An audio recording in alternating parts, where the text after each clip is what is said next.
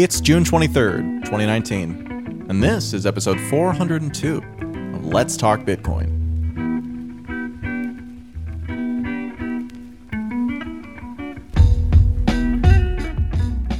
Hey folks, I'm Adam B. Levine, and on today's episode of Let's Talk Bitcoin, I'm here with Stephanie Murphy, Hi. Jonathan Mohan, Hey. and Andreas M. Antonopoulos. Ho. Thanks to the hosts and to you, the listener, for sitting in on today's session again. The other host and I will be attending the Blockchain Training Conference this August 28th through 30th in Denver, Colorado. I'll have more details soon, but we're working on a live episode recording and want to do a listener meetup as well. If you'd like to learn more, visit blockchaintraining.org. On today's show, we were planning on talking about the apparent next generation of the ICO hubbub in the form of IEOs, or initial exchange offerings. But earlier this week, we saw white papers drop providing quite a lot of detail on what we previously called the Facebucks project, or Libra as it's more formally known. In addition to today's discussion, Stephanie and I recorded the audio version of a section by section analysis of the Libra protocol technical paper originally written by longtime Bitcoin developer Jameson Lopp. We're releasing this as a bonus episode on our new LTB Show only feed over at ltbshow.com if you're interested. The first time we really talked about Facebucks was back on Let's Talk Bitcoin 392, entitled That's Not a Blockchain, That's a Series of Poor Engineering Decisions. That title was mostly focused on another coin we knew about, JPM Coin, but it's also a fairly general statement about projects which seek to wrap themselves in the veneer of blockchain without accepting the ideology inherent to its function, if not its appeal. We'll link all the Libra white papers in the show notes for this episode, and there are four or five depending on what you call a white paper. But today we're going to dig for some of the core realities and assumptions underpinning Libra. We may not get to it all today, as there is actually a decent amount to deal with. So, first, I want to start off with the most basic question Is Libra a real blockchain? And if so, what kind of blockchain is it? Well, is it a real blockchain or not? Uh, I think the first thing we have to point out is that it is a white paper. Like there hasn't really been, uh, there's a test net, there hasn't really been a deployment, and what actually survives first contact with Facebook lawyers and corporate headquarters and actually gets deployed may be very different from what's being built. Oh, yeah. Don't forget the regulators. Yeah, not even the regulators, congressional oversight. Oh yeah, uh, Maxine Waters uh, jumped into the fray yesterday, as did the French finance minister, both saying that this is not an acceptable kind of activity for Facebook for regulatory reasons, for monopoly reasons. Um, France said for sovereignty reasons. It's going to be a very interesting space. But what's in the actual paper? So when I read, and and I have to say that I've skimmed so far and looked at um, mostly the the high level stuff because it's only been out for a day. Looking at this, I was actually impressed. Um, I was impressed by how close it comes to promoting a very progressive and aggressive view of what blockchains are, why they exist, and what they can achieve. So I wouldn't be surprised at all if this came out of the crypto space itself. In fact, it very much looks that way. It looks like they took 30 people, put them in a sandbox incubator kind of environment, locked the door, and just slid pizzas under the door for a year until this white paper came out. Uh, and these are real fans of real crypto. They're not Facebook shills. So what they've done very effectively is they've cherry picked a whole bunch of very well developed and advanced technologies, ideas, uh, protocols, and systems from a bunch of different cryptocurrencies and open blockchains and build something that they aim to make as decentralized as possible. Which is why I don't think a lot of it will survive first contact with Facebook HQ to deployment. But what they have done is is rather interesting. A lot of ideas from Ethereum, uh, a lot of ideas from Bitcoin, and a lot of ideas from various other blockchains. But the point is that they say that initially this is going to be a federated blockchain or like a, a, proprietary blockchain, basically, that's going to transition later into being more decentralized. Initially, it's kind of controlled by the investors, which we're going to talk about more later.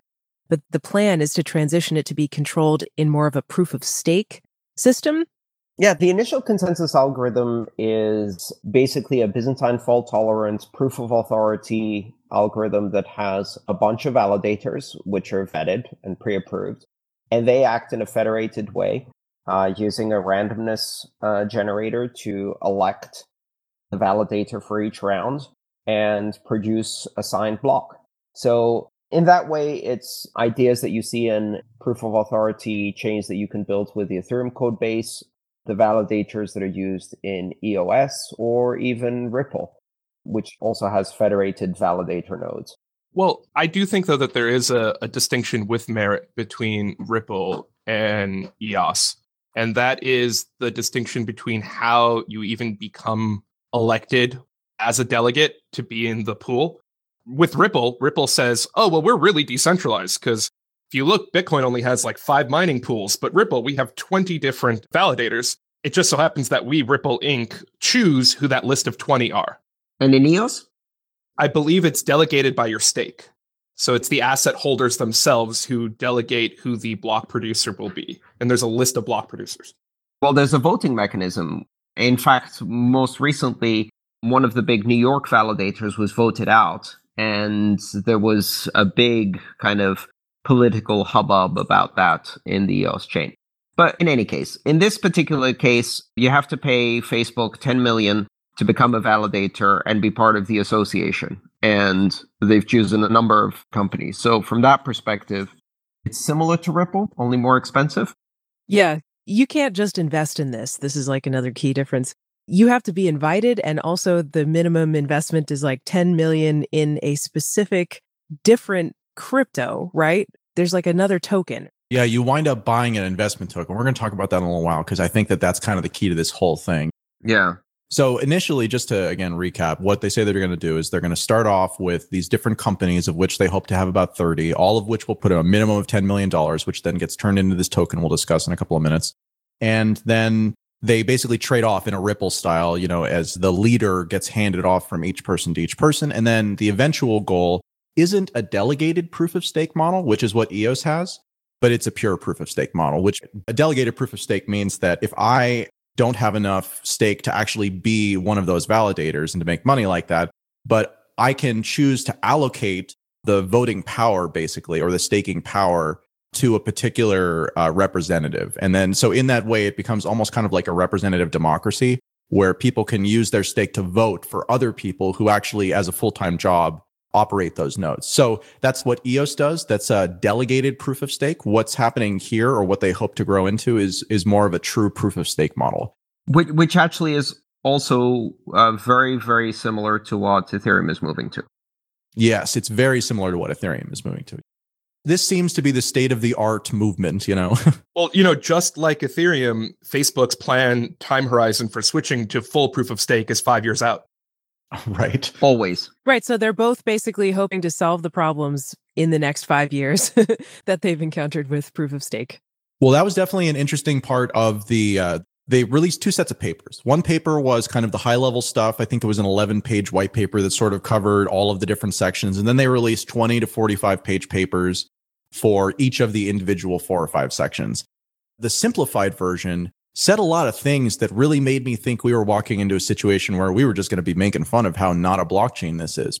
Because it would say things like most blockchains involve blocks, whereas the Libra blockchain is a unified data structure. And so you get into the blockchain technical paper and it actually talks about that. And it says, oh, okay, well, actually, here's how we put together blocks, forming transactions and stuff like that. And it's actually very similar. So on the inside, they've done their technical homework, but on the outside, they're not really talking about a lot of the things that are just realities about cryptocurrency now, which they hope to change, but which require hard problems to be solved, which basically everybody's trying to solve. Well, yes, but is it a blockchain? Yes and no. So there are blocks, but the primary state tree is actually very, very similar to Ethereum. Again, uh, a lot of ideas that are very similar to Ethereum. So it uses Patricia Merkle trees and binary Merkle trees and adds leaf nodes to those Merkle trees in order to track the state of accounts. It's an account system, not a UTXO system, unlike Bitcoin. So again, like Ethereum. And it records transactions, not blocks themselves. The blocks are used for the consensus algorithm, from what I understood. So they use blocks to agree on the consensus of the chain, uh, but then once they've agreed, they just record transactions directly chained together in, in Merkle trees. So is it a blockchain? It is, yes. It is a blockchain. Is it an open, borderless, neutral, censorship resistant, immutable, transparent, auditable, publicly verifiable blockchain? Mm, no. Uh, no to most of those. It's trying to be though, and that's really interesting. Is that they really want to make this as decentralized as they thought they could get away with, and the future plan is to make it even more decentralized in quite a few ways. But then again, I have serious doubts as to how much of that is going to survive first contact with either Facebook headquarters or the regulators. Already, we're hearing that India has said that will not be allowed here. Wow. And India actually has a huge amount of Facebook and WhatsApp users because this is going to be based in like a wallet that goes in WhatsApp and Facebook Messenger. Yeah. That people can send and receive payments with. And um, there's like, I was reading about this today. There's like 270 million Facebook accounts in, in India. Yeah.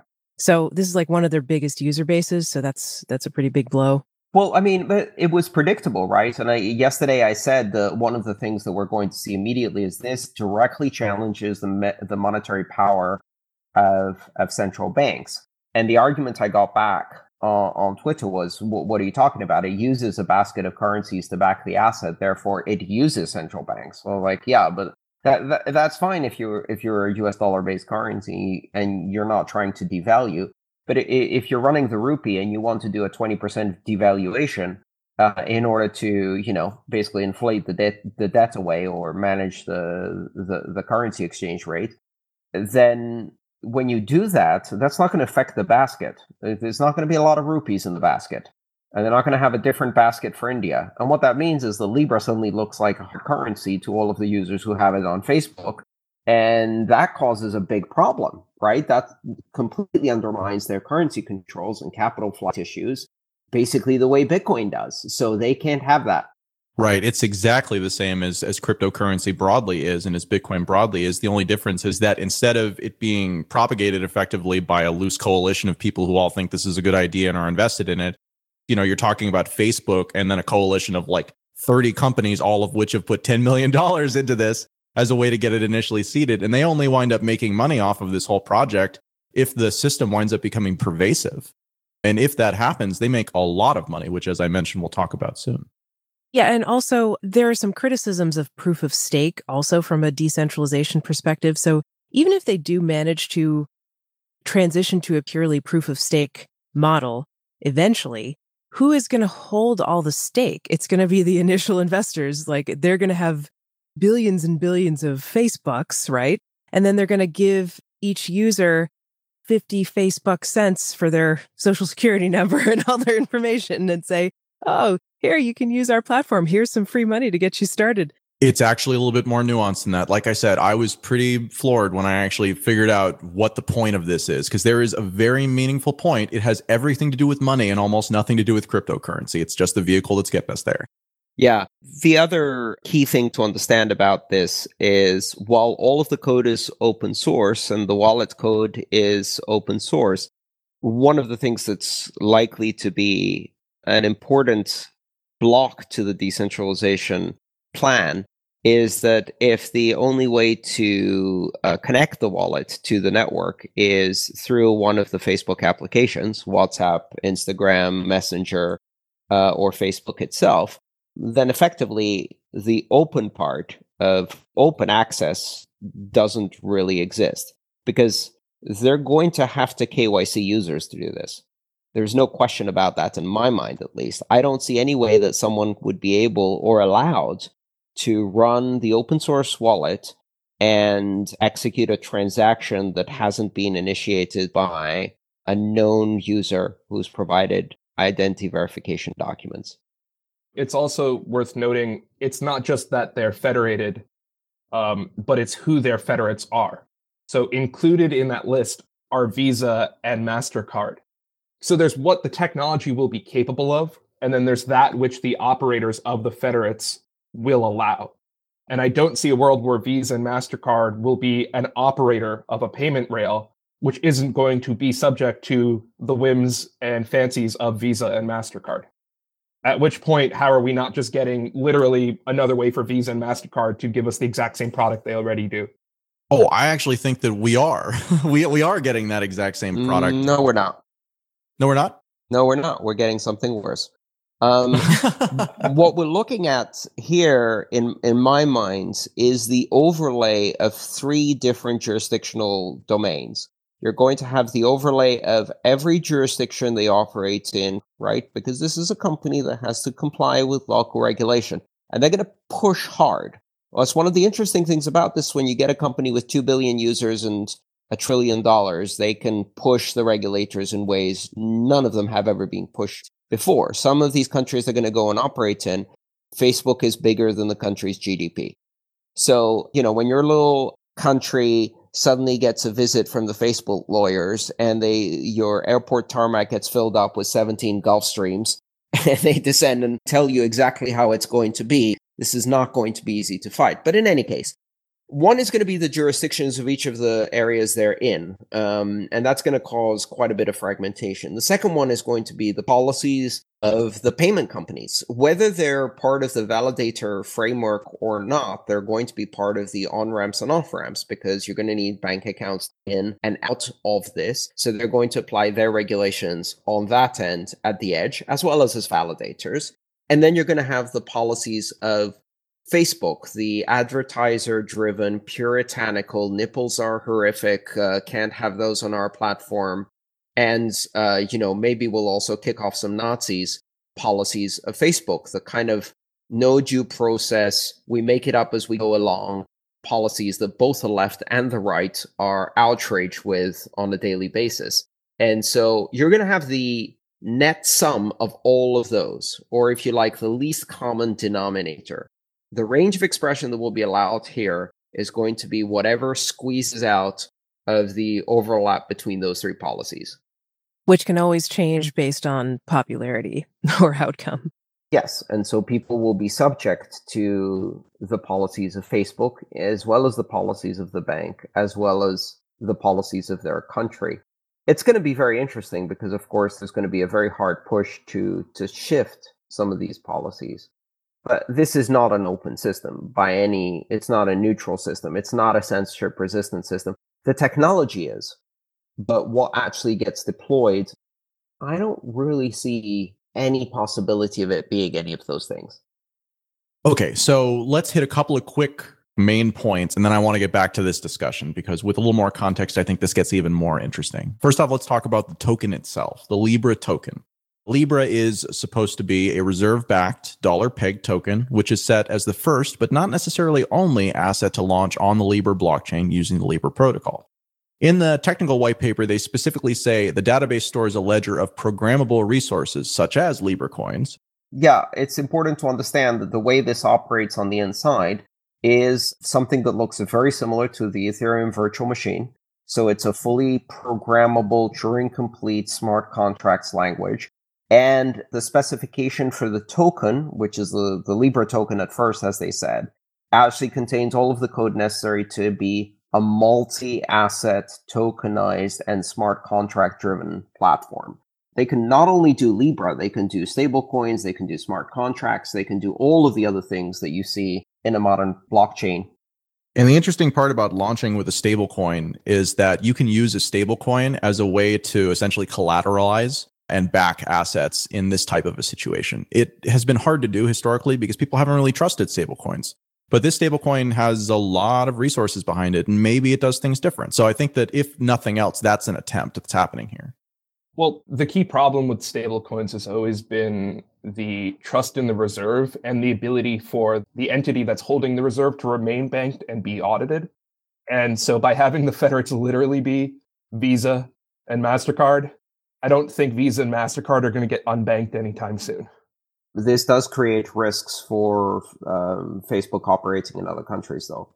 Or at least it places restrictions because that means if the reserves are on the, for example, the US banking system, there are very clear regulations about, uh, you know, how you can use those. And the fact that you've converted them into a Libra token that's not going to be untethered from the back end of the US government's banking regulations.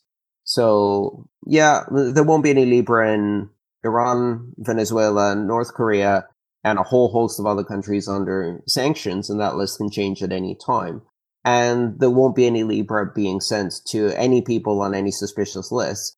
And if by accident that does happen, there will be consequences. So it's basically a tokenized version of Swift in many ways, in, in terms of the access it can have. Even more restricted than Swift. It's a tokenized version of an American bank. The funny thing to me about it is it most parallels Ripple when Ripple was trying to be a consumer product. Yeah. And what happened was the regulators looked at Ripple and said, Oh, you're decentralized. Let's look at this fact pattern. Ha ha, 80% of the network is just you. You guys are centralized. You're responsible for everything that happens in your network. And that's when they introduced KYC and then hard pivoted to interbank settlement rather than consumer focused settlement. And I don't know if, you know, four years is enough time for that level of uh, analysis in terms of needing to make a hard pivot from retail to interbank isn't still valid. And if uh, Facebook can actually execute on this versus realizing that maybe they just need to make a hard pivot to enterprise like Ripple did when they tried this. Okay, so I want to talk about the reserve policy, but before we get to that, uh, let's talk about the primary or at least one of the apparent differences between the Ripple and the Facebook scenario. Uh, notably, Facebook spun off a wholly owned subsidiary, which they've described as a regulated subsidiary called Calibra, which is the company that, as far as Facebook is concerned, is responsible for this.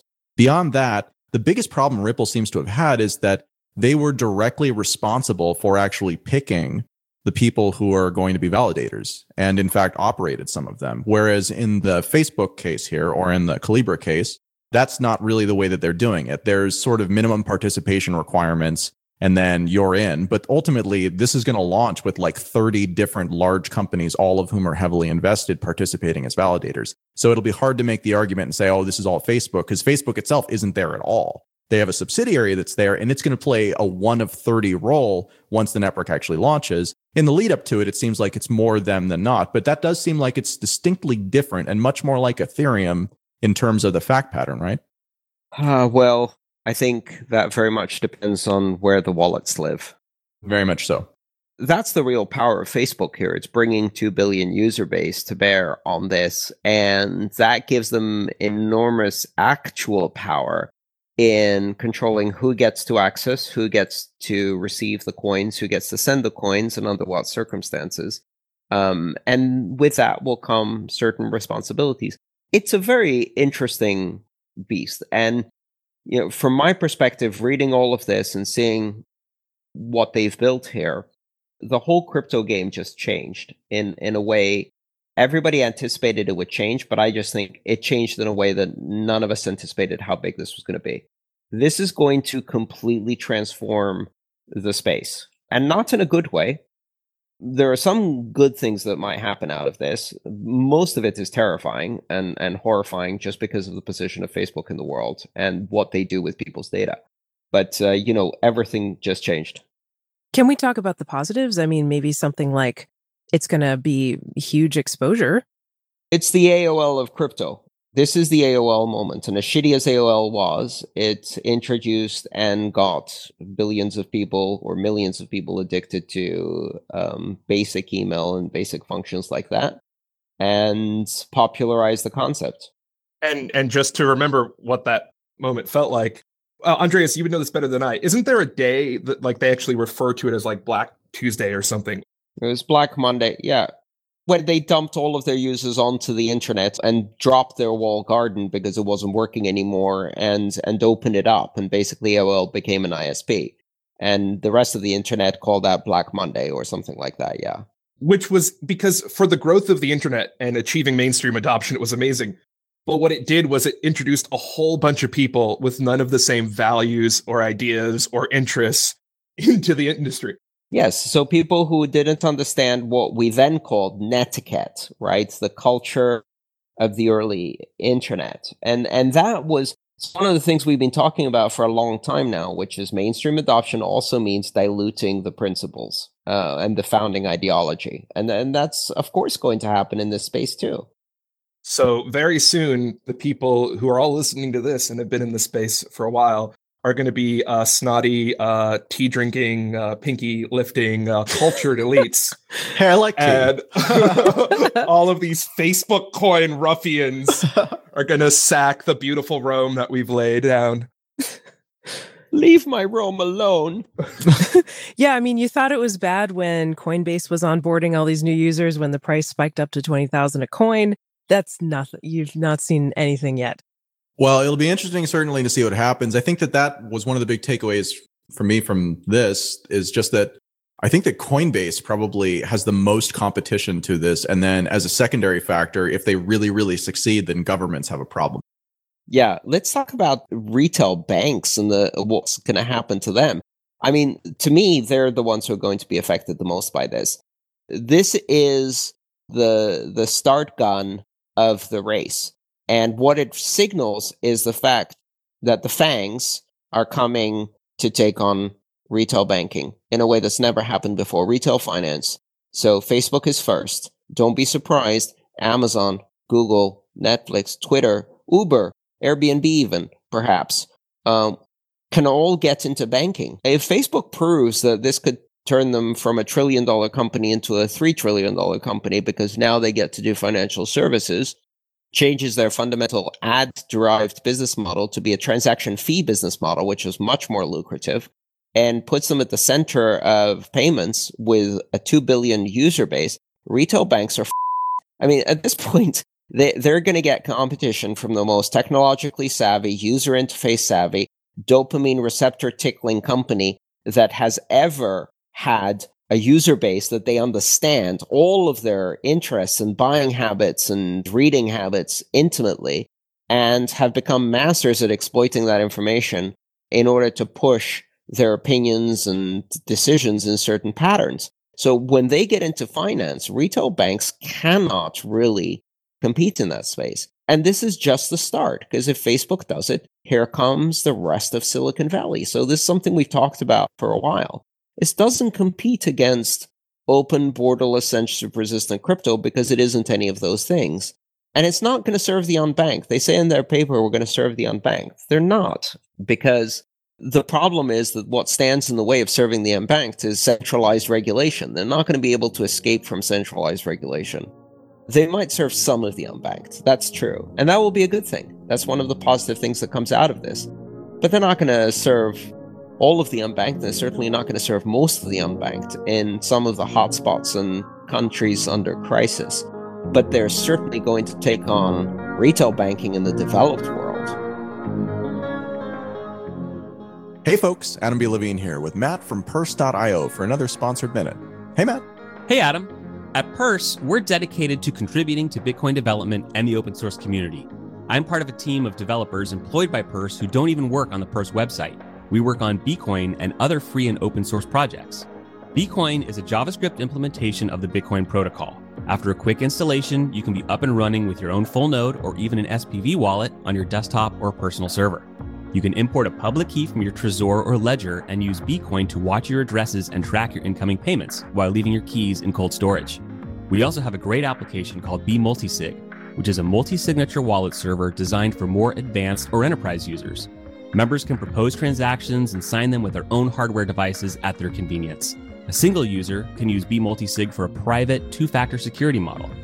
At Bcoin, we want everyone to have easy access to the best Bitcoin wallet tools. So if you're a developer with a great idea for a Bitcoin app, you should start building with Bcoin. To start saving today, visit purse.io. And for more information about Bcoin, visit bcoin.io or just look it up on GitHub. Thanks, Matt. Thanks, Adam.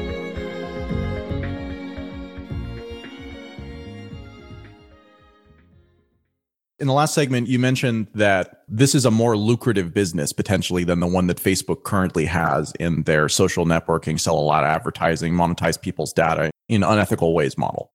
I mentioned at the beginning of this recording that I was looking for kind of why this was happening because it didn't really make a lot of sense to me because this actually lacks fundamentally a speculative element. And Facebook has an advantage in terms of adoption but that advantage in terms of adoption is only actually valuable if there's a speculative component to this, because otherwise they're just getting people to adopt something that doesn't benefit them. So, you know, as I dug more into the association details in the reserve policy, I, I think I came across it. So Libra ostensibly is a dollar peg token. And it's dollar pegged because it's backed by a bundle of assets. The money comes from users of Libra and investors in a separate investment token. So that means that users of Libra who put money in, that money, you know, you put in $100, you get back $100 worth of Libra. But the companies that are involved in the founding of this and then will play nodes are being required to put in $10 million. They're not buying equity. What they're actually getting back is $10 million or a minimum of $10 million worth of a token that will then bear dividends to them as this thing grows. Libra invests the reserves and uh, the gains first go to operating expenses, then to investors in the investment token. End quote.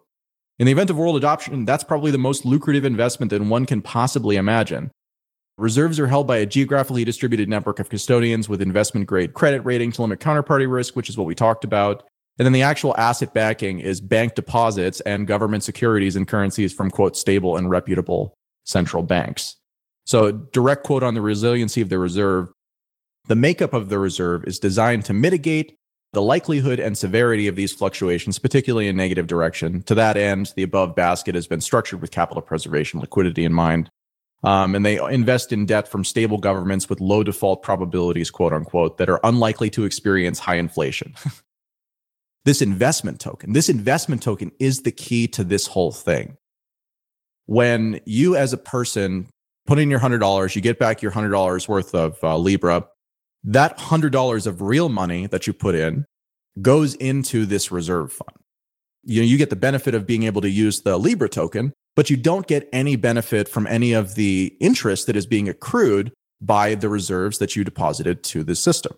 So what that means is that initially the money that's being put in for these $10 million allocations is going to be used to seed the system. It's going to be used to give out $300 million, right? Something in that range worth of money uh, for free to get people to adopt this. And for them, it's great. And so that probably they hope will be enough to seed the system.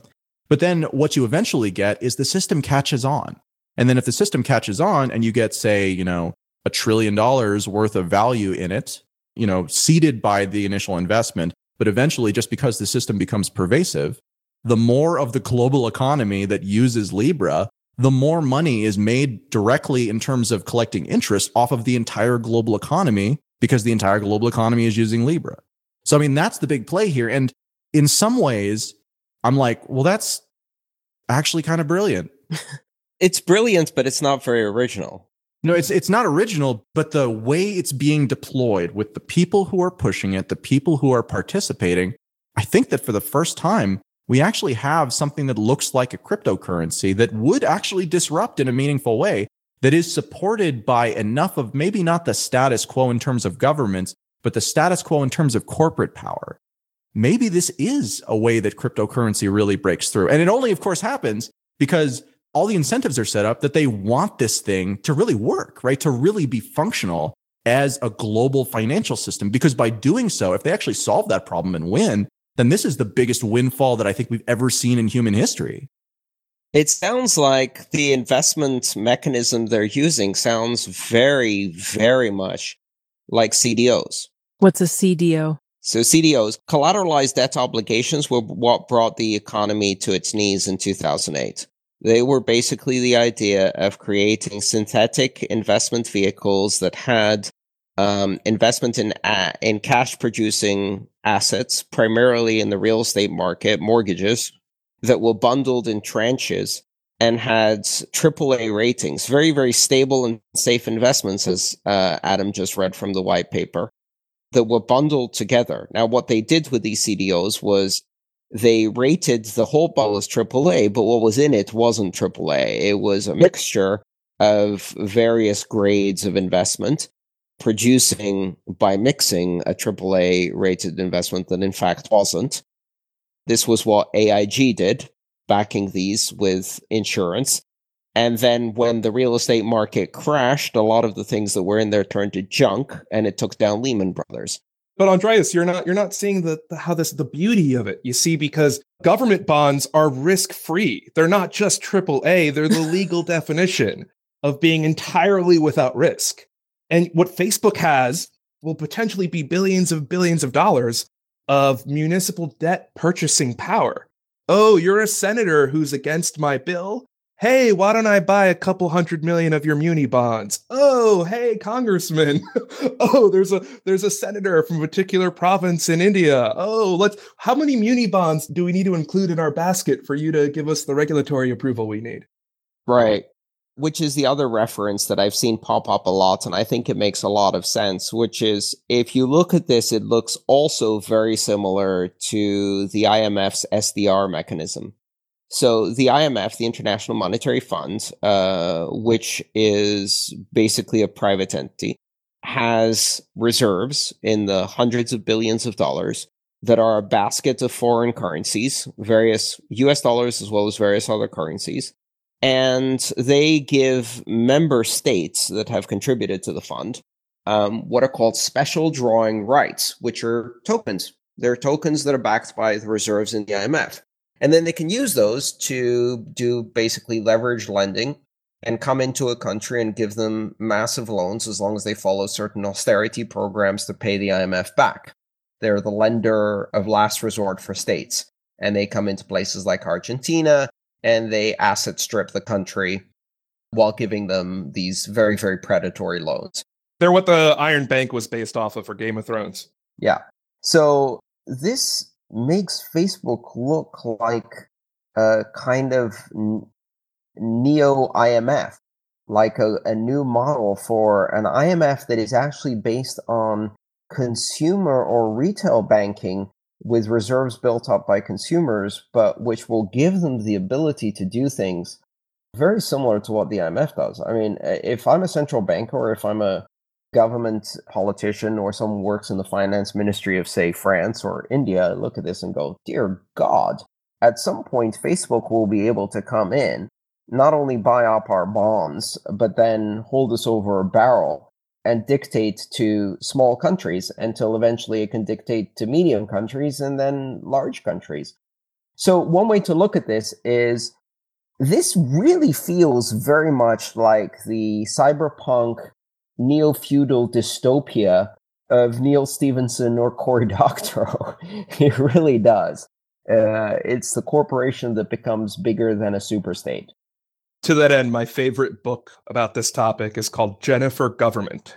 Yes. And it takes place in a world where you are known by the company you work for, and there's a woman who's trying to stop a cabal of companies from killing people called Jennifer, who works for the government. Isn't she married to someone like John Comcast or something like that? yeah, I think it's John Nike. yeah. But at the end of it, you realize what made our world today turn into their world was loyalty rewards points.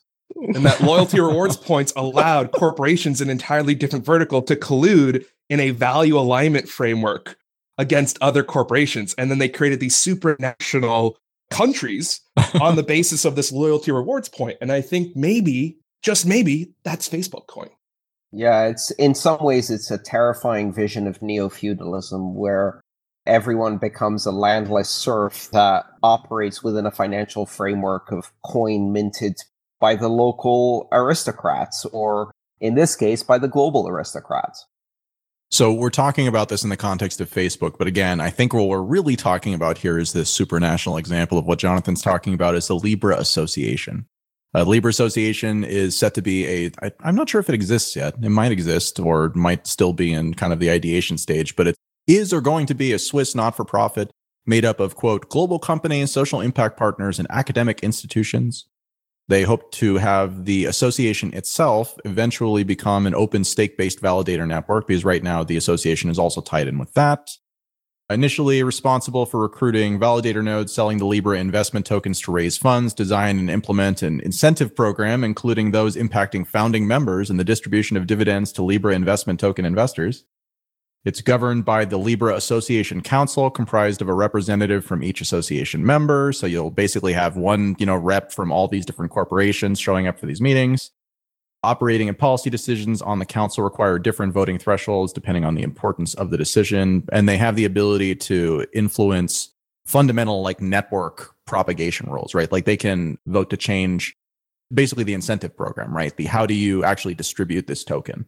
They can do that here. They're also the only ones that are allowed to create and destroy the token. And they only do that through um, sort of uh, B2B type relationships with existing exchanges or other large types of companies. So, as a system, again, like we're talking about this like it's Facebook because this has been the Facebook coin project, but they really do seem to be trying to make this about a supranational corporate cabal, right? I, I no. Here's the thing: we're t- again we're talking about the validators and and shareholders of this thing. We're not talking about the fundamental source of the power of this thing, which is the economic activity of the user base. If the user base comes from the 2 billion users of Facebook and the wallet is managed by Facebook, they have all of the power. They get all of the data and they are able to direct all of the buying power of that enormous economy. It's really simple. Facebook's ultimate business is to monetize content. And if you turn money into content, you can monetize money better than any other thing. they just figured out how to monetize money for 2 billion people. When I read these two papers, what I'm thinking is on the one hand, you have this beautiful kind of technological idealism of, of scientists who are working on this project with all of the influences of the open blockchain movement who know their tech and did their research and built a beautiful structure. What brings to mind is the scientists who are working on the energy core and they don't know that that energy core is going to get installed in the Death Star. Uh, and this is going to get installed in the Death Star, the most horrific surveillance capitalism company that has ever existed and they're going to control the economic activity of their users. So we don't know where this is going to go politically. The the technology itself is interesting and elegant and it's based on the same principles as many of the principles of the blockchain. Of course, it's not as decentralized as any of the really open public leaderless systems that have been built from Bitcoin onward. But it's trying. It's trying to go in that direction. The the the vision of the scientists is clearly visible in that paper. But that's not what's going to happen with this. What's going to happen with this is now it gets thrown into this new political status. Yesterday I talked about this and I described it as a three body problem. Until yesterday, this was primarily a battle between money of the people and money of the state. And as much as you think this is status quo, it isn't. This is introducing a completely new angle, which is corporate money. This isn't a cryptocurrency. It's a corporate currency. It's the world's first corporate currency. Or maybe not the world's first. It takes us back to the Medici.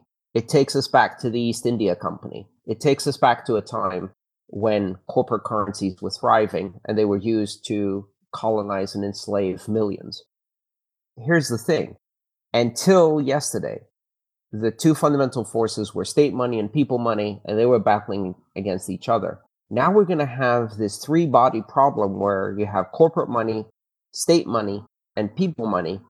And it's a multi dimensional equation that's impossible to solve because the influences are very, very complicated. The political push and pull between these three different bodies in some places, corporate currency and state currency are going to work together against cryptocurrency. In other places, corporate currency and people's currency are going to work against the state.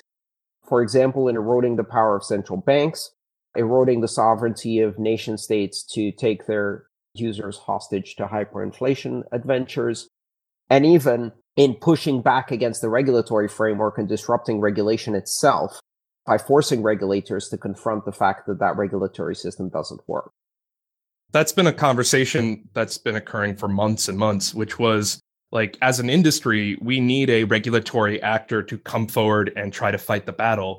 But it's also, you need the regulator to be willing to take a fight with a fact pattern that isn't a horrible scam, but is actually something that could win on the merits in the way you'd like. And the funny thing is that Facebook has a fact pattern a regulator would never want to go against.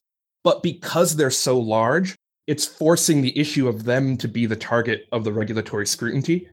So we may be in a scenario where they may get substantively superior regulatory outcomes than any other actor who could have tried to fight the regulators. And even the banks, superior even to the banks.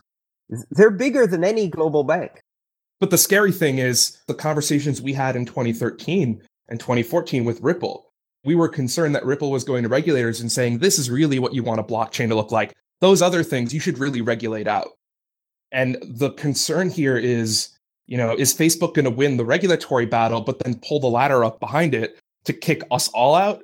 Or do we even want to live in a world where they win and then we get our 1984 Chinese social credit financial system? Well, uh, more importantly, they can't push out uncensorable, open, truly decentralized cryptocurrencies because those are not tied into the regulatory system. They can push them underground, but they can't push them out.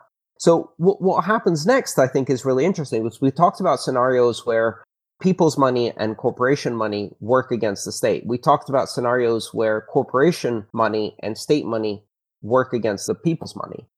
But what we haven't talked about is the fact that in one particular angle, one particular battle, the open people's cryptocurrency is standing alone. And that is against financial surveillance because both state money and corporate money are 100% invested in totalitarian surveillance, which means that privacy is the last readout. It's the absolutely last stand is in open, public, censorship resistant, decentralized cryptocurrencies, money of the people. That's where we take our stand. Now it's all about privacy because the, the nation states are not on our side in that particular game. And Facebook certainly isn't. They monetize surveillance. So that means that privacy will only exist in the people's money. The game has changed entirely. And I think it's a time for a lot of the projects in this space to clarify their principles. If your principle is we're going to play KYC AML. We're going to sell out our users to surveillance so that we can get fast, efficient, well regulated, and broadly accepted payment systems. You cannot win that game because you're now playing against the biggest player in the market and they know how to do that better than anyone. If your goal is to shed principles, you're now facing the one corporation that has fine tuned their principle shedding machine uh, to, to make it incredibly efficient. They had very few principles to start with. You can't win that game. So principles are the main differentiator now. Only if you believe in privacy uh, and if you are fighting against surveillance can you really compete against this and differentiate against this. They're going to do it so that it's cheaper, it's faster, and it's more convenient. And they're going to do that at the expense of everybody's privacy and ultimately at the expense of any kind of democratic institution that tries to get in their way. So we're talking about everything with regards to Facebook in the context of this being an additional business model that they're trying to bootstrap on top of. But I think there's also an argument to be made that perhaps this is a transitional business model and that it's a way to take their existing dominance in the social media sector, which may or may not continue based on how things go over the next number of years and pivot it into an entirely different business model that gets them out of the content business entirely and just puts them in the we kickstarted the infrastructure and we invested half a billion dollars when we had it you know into this thing. And so that's congratulations our money for the rest of the time. Well uh, that's an interesting question. The next topic to discuss is you know to follow up on what i was saying about how we differentiate right? What is the differentiation point against this behemoth the other interesting question is how does Facebook differentiate against Google and vice versa? How does Facebook differentiate against Amazon? If Amazon gets into this game, they're bringing the largest retail infrastructure in the world. And, and that's going to compete very, very directly against Zuckbucks.